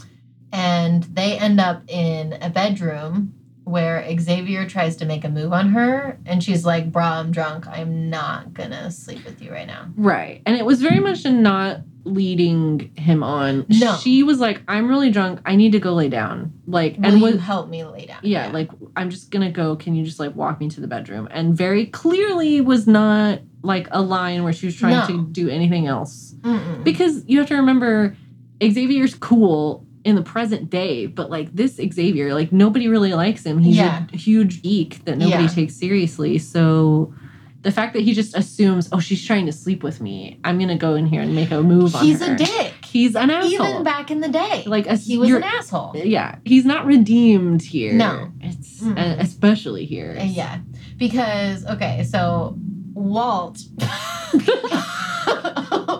is in the adjacent bathroom to this bedroom in a robe because he thinks the way to get remembered is to streak. through the his own party, Yeah. and so he's in there naked and starts to like come out to streak and realizes like, oh shit, people are coming into the room, Yeah. and so hides in the bathroom. So he overhears this whole interaction Mhm. that's very very private. Um, Xavier gets mad at Chelsea, storms out of the room and leaves her there. And then Walt also comes out at the same time. And there's like a dude with a video camera. And they all just assume Chelsea had a threesome with Walt and Xavier. And Xavier lies and says that it's true. This was really upsetting. So horrible. I, okay, personally, if anyone saw them go in there together, which they did, that interaction probably took like two minutes. right, And then he's back out fully clothed. I'm like, this isn't even possible, yeah. but whatever. And where did Walt come from? Nobody saw him go in there, but he came out. If somebody saw both sides of it, yeah, it's not very believable, but I don't think anybody was really paying attention. And so everybody just takes Xavier's word for it. And Chelsea's entire reputation is just yeah. absolutely ruined. She leaves the party in Mhm. embarrassment. I feel Yeah. so awful for her. It's the. It sucks. It's pretty brutal. It's like a very real and upsetting storyline. Right. And she had, you know, it's the classic, like she had such a bright future, but this had Mhm. such an impact on her. And it literally altered the course of her life. And so this is what I meant by you get really good motivation for Chelsea wanting to murder Xavier, but yeah. at no point did I believe she did because Right. she just seems like such an Just a earnest genuine person. person. Yeah, yeah. The other thing that happens in this, I do not feel is earned. So, Aniq is very jaded. He lost his shot with Zoe, which he didn't. And he blames Xavier, which it's not Xavier's fault. And so he takes out his rage on Xavier's car, his brand new sports car. He Mhm. like beats it up with a baseball bat. And I'm like, it's this too is it's ridiculous. it's way too much. Wait, it is not on the same level of what he thinks he lost. and It's not what the reaction. and what he thinks Xavier did. Like, yeah, Yeah. he embarrassed this guy, but like pantsing someone and pushing them in a pool is not okay. I'm gonna commit like a felony. Destruction of property. Yeah. When he has a full ride to Stanford. hmm Yeah, he fucks himself here, and he Yes. kind of likes to pretend this is somehow not his fault. And Yeah. I empathize with him because They do the teenagers are idiots. Yeah, they, yeah. they get real into those feels, Yeah. but But holy shit. it's a lot. And I It's a feel like he's a logical, smart kid and knows better than this. yes, 100%. and in front of a ton of witnesses. Like it's not Mhm. like he is doing this where nobody can see. Like the whole party is basically watching him Yeah. do this. And then him and Xavier have like The worst fight. the worst fight ever, and it was choreographed for comedy. I but didn't it's not find very it that funny. It's not very funny. It's not very funny. And then the cops show up and they try to do the whole like race thing, I guess, because they arrest Aniq Mhm. and Xavier presses charges, and Xavier is basically like, "But my dad is important," and they're like, "Ah, you can go, white kid." Mhm. I'm not trying to downplay police brutality against Right. black people at, at any point. I but wish like, they hadn't done that. I do because the situation actually calls for Aniq to be arrested. yes, he, he, should. Press charges should be pressed against him. fully destruct like the, it's it sucks because yeah they try to play that story oh, point Oh, he's getting the bad end of the stick. Like Xavier should have been punished too. and May- maybe maybe for fighting but they weren't they even really weren't fighting. and then we're supposed to sympathize with him that like because there's a there's a big moment where the officer is arresting Aniq and he's like well are you gonna press charges and it like hovers on Xavier for Yeah. a bit and he's like yeah and then they arrest Aniq Yeah. and it, you're it's And clearly he's meant like, to- I'm gonna lose my scholarship. Like, don't do it. like please But- man and he does it anyway and so it's just like the cementing of xavier being a dick but also i'm like I just I feel like okay, the racism in our justice system is so important of a topic that I wish they wouldn't have introduced it in this situation. it trivializes it Yes. Yeah. almost like they're trying to make a weird joke out of it or like if they're trying to Add an element of seriousness where I mean they were just doing windmills to fight each other. yeah r- right like it's very silly fight and aniq's the only one who's actually committed a crime here and then they Yeah. arrest him and they're they try to play that card of like oh they're arresting the black man and it's like well in this situation he was committing a crime so Yeah. it's a weird choice to like introduce that Yes. element into the conversation and and also not really talk about it. Like it was clear that they were trying to do that, but they never commented on the fact that he was black. right and the cops didn't immediately like get there and immediately assume and uh, grab only him like they grabbed Right, both, of them, Yeah. and then split up the fight and then when xavier was like he was beating my car with a baseball bat it's Yeah. clear it's true and then they'd start arresting aniq so it's not even like they make any sort of assumptions they Yeah. like break up a fight that wasn't even really a fight It It's- was weird. it's weird and It's i weird don't like it. Yep, me either. okay. And so that's the end of Walt's story. Back in the present, Aniq is like, but I know I look like I'm the murderer. However, I have this letter, and it's revealed that it was the son. It's like immediately disproven. Like he, as he's reading it, he goes, "Oh, this rhymes." Uh, and so I'm like, why did you spend five episodes on this? yeah And then- hours of time yeah, presumably yeah it's for it to be disproven immediately. but zoe ends because up until now she has seemed very innocent in the whole story presumably no reason to dislike xavier but she confesses at the end of this episode that like i actually do have a reason to hate him and prompts Yeah. her, Her her, own story. story which I find annoying, and I think Danner does too. It's like a way to give her her entire own episode, but at the end of it, she's just as innocent as she was at the beginning. mm-hmm. And I'm like, you really tried to make it seem like you had motive, and you don't. and you don't Like, yeah yeah. it's a little it's a little annoying. I guess she had to give a witness statement one way or the other, and I guess she just figured like I might as well give mine now because she is at the center of a lot of other people's stories. She is. So I guess it is important to have her Yes. perspective, but she makes just- it seem like she'll Pivotal information. player. Yeah, like something big is going to happen, and nothing big Nothing happens. big Yeah. However, her episode is awesome.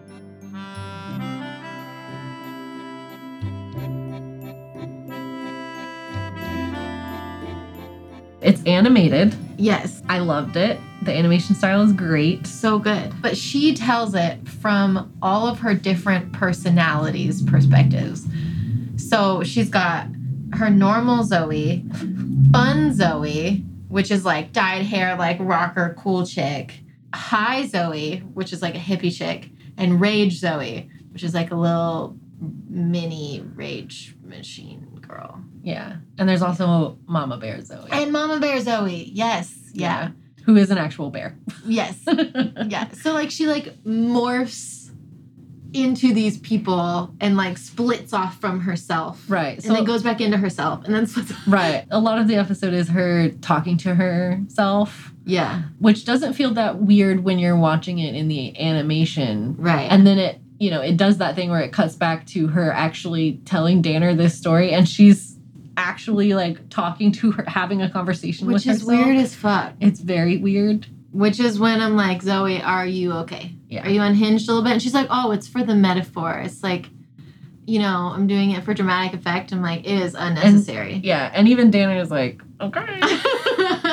You say so. I'll just let you do your thing. But it makes for a really good episode yeah to watch all of her personalities talk to each other. it's very cool to watch her whole plan was to come to the high school reunion, have a like fun night out. She's going through a divorce. She's a mom. Her life is pretty like basic, straightforward. She's a vice principal yeah and she feels like she hasn't had fun in a while. yeah And so that's her just like main goal. She's happy to see Aniq. She does is like happy to Mhm, interact yeah. with him. That is genuine. Yeah. She sort of flirts with Xavier, but like also realizes he's not.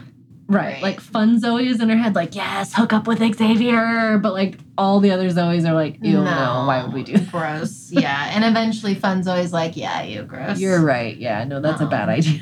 And she repeatedly gets pissed off at Brett for being a bad father. Understandable. Yeah. Uh, she she sings in order to get people to stop pitying her, which is Sad. yeah. She said that like when she walks into a room now, like everyone's got the pity eyes.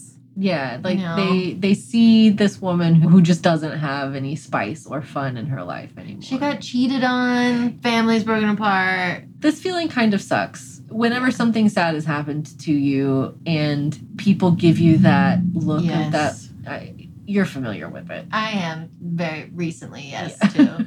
yeah, people are like, "Oh, I'm so sorry," and you're like, "Why do you assume that I'm sad?" you really didn't need to start off with that Yeah. either. Yeah. it- yeah, it's just a, it makes you feel so much worse. Wow, I didn't need that, but thank you. Yeah, it's just so unhelpful. yeah. Yeah. So But she she's does- like really trying to have a good night, so she does like have fun with Aniq. She Mhm. does almost kiss him. I mean, she gets stoned. Yeah, she takes like a whole gummy. Yeah. And Aniq in the literally in the animation, he takes like the teeniest tiniest bite. so she's quite high and he's not very high at all. But he's also lightweight. They make jokes about that. And then, like, she goes in the helicopter with Xavier, gets to the after party, and he has asked her to do the next album art cover for his next album. Mhm. Um, and so she's trying to talk to him about that. He lures her into his bedroom and then is like, just kidding. I don't actually want you to do any art for me. I just want you to bang me. She's like, what? So mad, and I don't blame her at all. This man, I hate him so much, man. He's the Xavier is the worst. Yeah. So that conversation is the conversation that ends with Brett showing up. He gets annoyed at Xavier. They fight over her. She leaves because she's disgusted with both of them, and he throws his hat over the balcony. Mhm. So that all lines up with Brett's, Brett's story, as well. Yeah. And then she tries to have fun at the rest of the party, and it basically ends. And she's just like, and I don't think anyone killed Xavier. And Danner's like, didn't you say you had motive to kill him? And she's like, yeah, I don't really, and I didn't do it. And I don't think anyone did it. And I'm like, Zoe. it was a weird attention grabbing sort of thing she did, and I don't really know how I feel about it. It's strange, but it just interrupts the flow in It kind of in a weird way. Yeah. I'm glad we got an episode from her perspe- perspective, but I was like, what did it add? It was a it was a weird way to transition in and out of her yeah. witness statement because I think her perspective is necessary and valid and does Yeah. fill in a lot of gaps. And I really loved the animation Mhm. episode. It was just a weird way to incorporate a story reason for needing her perspective at that time. She is in the second season. Her and Aniq are in the second season, and I don't think anyone else is. Oh, okay. I watched the trailer a little bit, um, and obviously Danner is in it, and so I'm glad that she had like such a big part, and we kind of got in her head a little bit if she's going to be recurring. That's true. That probably went into the planning of it a little bit, I'm sure.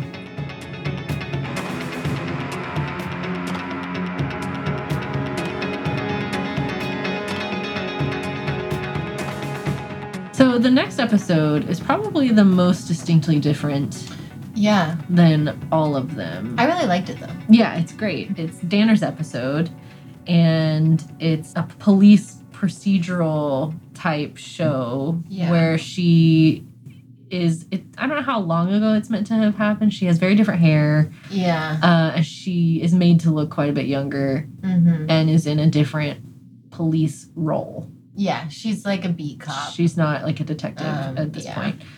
The majority of the episode is her solving a totally different murder, yeah. which is fun. It is fun. It's great. And the whole reason behind it is because this cop that's coming in from the big city to solve this current case, she actually knows. His name is Jermaine. He was the golden boy in the police academy with her. Mhm. And throughout her solving this case, you find out that he's a giant asshole. So don't blame her for wanting to shove it in his face and have the case tied up with a nice little bow before he Yeah. gets there. Do we even want to go over it or We don't need to go into super detail about it. It's a good like police procedural episode if you like shows like Monk or Dexter or something where Mhm. there's something a little bit contained about it. Like, There is like a plot within the full episode that is wrapped up at the end. Yeah, the gist is uh, Jermaine ended up being a detective in the same police force as Danner, and she was helping him solve it. And she found a possible culprit, and he just took it and ran and was like, Yep, she's guilty. And she's like a teenager. Mm-hmm. And Danner ends up being like, No, it's actually not her. I think it's this other person. And um, clears that girl's name. She does clear her name, but Jermaine is like, You're not a team player. You ruined my record. Fuck you. And so mm-hmm. Danner literally moves elsewhere so that she's able to climb up the ladder because she mm-hmm. like ruined her reputation, Right. which sucks. which is all you really need to know. It's a it's a great episode, but it's most of Danner's story from that time is not directly relevant to Mm-hmm. the after party plotline. So, in order to listen in on this, Aniq leaves his phone and he calls Jasper. Okay. They're listening through Jasper's phone using his earbuds, and Aniq's phone is just like sitting on the desk in the room with Yeah. Danner, who's telling her own story. Mm-hmm. And that's how they're hearing all of this. And Which this they do eventually find, like Danner and Culp. Oh, Well, has been suspicious of them listening in the whole time. He's been trying to catch them out of every single episode. which Um, now that after watching it and knowing he's innocent is kind of funny because it makes Yeah. all of the things he's doing end up making him look very suspicious. Yeah. It's that trope of like, I knew they were doing something, but I couldn't prove it. And then Yes. you end up looking way worse to begin than to begin with. Yeah. Yeah. At this point, Aniq and Zoe listening on the earbuds together, which is killing Jasper that he can't listen in and doesn't have access to the conversation. Yeah, and they overhear that also a lot of the reason that Danner wants to solve it before Jermaine gets there is because he's afraid that he'll repeat history and just assume that Aniq did it Mm-hmm. and arrest him even though she doesn't think that he did. Right. So she is also trying to prove Aniq's innocence by finding who actually did it. Right. Which is important information for Aniq to know now. Yeah, mm-hmm, for sure. And then our final episode is from, this was a surprise to me because I was really expecting an episode from Xavier and I hadn't Oh, looked yeah. ahead. So I was thinking Xavier was going to be the last one, but it I is thought it was weird that Danner's like, well, there's one more person that we haven't interviewed yet. And I'm like, there's like five people that you haven't interviewed yet. Yeah, there's the two Jennifers. One of them is now missing, I guess, but the Jennifers haven't been interviewed. Their The husband, husband. hasn't been interviewed. Yeah. And yeah, there's more than one person who hasn't been interviewed. Yeah. Uh, but it ends up being Maggie, which is Zoe and Brett's daughter. hmm Which is cool. I did enjoy it. Yeah, I, Yeah. I, I liked it. And it's very children's TV show. Yeah.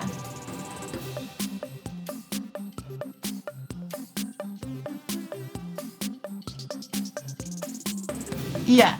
It's yeah, it's I liked This little child actress, um, Everly Car- Carnegie. Car-. Carganhia, maybe? um, she did great. She does so good. Yeah, I'm really iffy with kid actors, and I think Yeah. she's great. And I also, at first, wasn't sure how I would feel about seeing an entire hour of television from a kid's perspective. Yes, which it's not. it's yeah, it ends up thankfully. yeah, Yeah. But even when it was, I didn't mind it. I, I was Yeah. enjoying it still. So Um, so she basically corroborates everyone's stories, but mostly Brett, her dad's. Which is who she spent the most She time was with. with, yeah. Um, she did sneak into the after party. She drew on Aniq's face. Um, she ended up turning all of the soundboard knobs up in the recording studio. She eats some candy and she hides from her dad. She's having a great night. She's having a night out. Yeah. I remember, especially during the summers or something, my parents would, when I was like younger, like this, they would get invited to like a Fourth of July party or Yeah. some sort of uh, like party where there might have been other kids there, but it's like a house barbecue party. Mhm. And just basically where I'm just at a party for mostly adults and would be just like left to my own devices. Yeah. You For the night. kid an adult party. Just, yeah, just kidding it up and honestly, party. it's pretty fun. It was really fun. So like that was a little bit nostalgic to like watch her just walk around and be like, ooh, food and like all these fun drinks and like yeah. yeah, she's she's having a great time. She's Yeah. messing in this in this super cool house. Playing hide and seek from her dad. Yeah. Yeah, right. So Brett ends up finding her, as we've seen. He puts her in the car seat, and from the car, she sees Jennifer two, who's very pregnant. Her water breaks. Yeah. Um, she leaves a big old puddle on the floor and runs off to go to the hospital to have her baby. So that's why Jennifer 2 is missing. Yeah. Is her husband not there? No, he's in Japan or something. Okay, I missed that detail. And so I was confused as to why she just went to the hospital alone, fully in labor. She's a Um, badass bitch, I guess. I guess, mean. but that makes sense. But your friend who's also pregnant and her husband are I right know, in like there. you could have just like had them take. So then she just passes out. Maggie does. She Yeah. just falls asleep for quite a while Yeah. in the back of the car. And it transfers back to present day. Danner gathers everyone in the living room. Um, and she does. I, okay, I found her monologue kind of obnoxious Mm-hmm. because she tries to act like Aniq did it, but then she's like, actually, I don't think Aniq did it. And then she tries to act like Brett did it. She says to see if Aniq will clear his name, which he does, because Aniq is like, actually, when I woke up, I saw Brett in the driveway and he couldn't have done it. Mm-hmm. And so, like, she's just going around accusing people that she knows didn't do it. Which is a strange move for this for the big detective explains everything reveal at the end of Yeah. the mystery story. She goes about it in a strange way. She does. And she's like gathering food while she does this. And I'm like, this is, this food is, I mean, they make a joke about it that it's been out for like a really long mm-hmm. time. But I'm just like, I just don't know if I like your character. Hold on, I just- and also, I just want to know what happened. I, at this point in mystery stories, I always appreciate when they just lay it out. yes. And Front to start. Oh, here are all the details that come together and Yes. weave. Yeah. and it's like she does that over and over again, but with people she knows didn't do it. And Yeah. you- each time I'm just like, okay, but just please tell us what actually happened. Yes. We've seen all of that. We know. we know Aniq didn't do it. We're pretty sure Brett didn't do it. Aniq absolves Brett of guilt, and um, he also admits to listening in on everybody's interviews. They're all like, what the fuck? It's like, look, I'm sorry, but I pieced together this other information with my big brain. Everyone that was in Xavier's room said that the closet door was closed when they were in there. Mm-hmm. Except when I went up there and he was the last one in there, it was open. So somebody was hiding in the closet And came and out. So somebody who never admitted that they were in his room, basically. Right. So Danner reveals it was Jasper. Jasper, which Kendall called at the end of episode two. and I think at the end of episode maybe six or seven, he turned to me and he said, I don't think it was Jasper anymore. really? and then when it was revealed at the end, I was like, You knew. you shouldn't have said it. Trust your gut. yeah. yeah, so his whole motive was that he was very j- jealous of Xavier's success and he felt like he deserved that success, that he was the one who gave Xavier his start because he told Xavier to change his name Mhm. and he kept, you know, trying to take Scape Diem, you know. Song lyrics. Yeah, and- yeah. it was a whole thing. And so when Xavier made it big and never really gave Jasper any sort of acknowledgement Yeah. or which he doesn't deserve credit. any. No, he doesn't. He kicked him out of the band. Right. He does I don't know why he feels Yeah. entitled to Xavier's success, but he does. Yeah. And that's his whole reason and his whole motivation. It goes back to it, and Xavier's like, "Bro, I don't owe you fucking anything." Oh, right. You he kicked me out. that when Yeah. it goes back to it. And I don't know if it was Jasper's whole motive, but he definitely confronts him. And then when Xavier's like, fuck you, he, He fully decides to murder oh, him yeah. while they're still at the reunion. Yeah. And then very quickly rebounds into how do I not get caught? Yeah, I mean, it's pretty straightforward. Whenever he had alone time with Xavier, this would have been after, just after Brett and Xavier argued and Zoe has left. Brett leaves. Jasper comes out of the closet, confronts Xavier, and shoves him off the edge of Yeah. the balconies. Yeah. Steals his phone, um, texts himself from Xavier's phone Mhm, to make to- it seem like he was right. uh, still alive at that time. Um, drops down from the balcony as opposed to walking back down the stairs. Mm-hmm. Which is Uh, why no one saw him Go up the stairs. go up or leave Yeah. from Xavier's room. Mhm. Yeah. And they had the time of death wrong. And then he tells everyone basically that he's going to wait for Xavier in the recording studio. So he was the only person who was really truly alone for a good long while Mm-hmm. at some point in the night. And he also is the one that deleted the security footage from Xavier's phone. Um, he used it to try to steal his song ideas, blah, blah, blah. So basically, he's like, y'all don't even have proof. And they just like call Xavier's phone and it rings from his pocket. And Danner's like, yep, you're guilty. yeah. And then arrests him. And they arrest him. He confesses at that point, and everybody's story is corroborated. And Yeah. he doesn't seem all that upset. He's just yelling as he gets dragged to the police Yeah. car. He's like yelling at the paparazzi. He's like, listen to my music. Yeah. Yeah. Stop idea. yeah. Very Ben Schwartz Yeah, yeah. the whole time. Mhm. Yeah. hmm Even as a murderer is very. Whoa.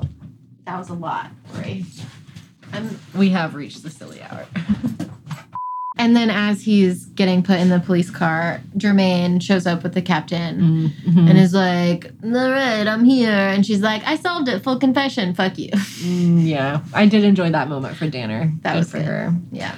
Chelsea finally gets an apology from Jennifer One because they really fueled all the rumors about her after all of that happened. Like they didn't really have anything to do with the initial confirmation between Xavier and the party goers, but they very much kind of leaned into that version of Chelsea that they wanted people to believe Mhm. because she always kind of outshone them. Yeah, they were of her. jealous for sure. And Chelsea Chelsea's like, "Look, I forgive you. I forgave you a long time ago." And Jennifer's like, "Friends?" She's like, No, No. that's not the same thing. that's not what I said. "Fuck no." Yeah. And Aniq and Zoe have their little moment. They mm-hmm. drive out to like an overlook and finally have their kiss that they should have had mm-hmm. way earlier in the night. Except Walt is in the back seat, which I thought was a weird choice. It was a weird choice. It was the only Walt was here all along bit that didn't like, hit for me. weird. Why would he get in the back seat? Yeah. It doesn't make sense. It was, was there. yeah I, it worked so well in walt's episode and Yeah. i didn't need it I, that one last joke scooted in there at the end And then Brett goes home with Maggie, and that's everyone's story That's wrapped up stories. in a nice little bow. mm-hmm. Yeah. So we've talked a lot about our overall feelings yeah, I like it more the more we talked about it Mhm. because I didn't notice all of that extra stuff that they did in production. Mm-hmm. Honestly, if you think about the f- the filming of it and the different genres, it is really cool and well done. you can tell a lot of care and intent and Mm-hmm. heart like they, they had Yeah. the desire to tell a really fun, different, innovative mystery story. And I do think the mystery is well done. And Mhm.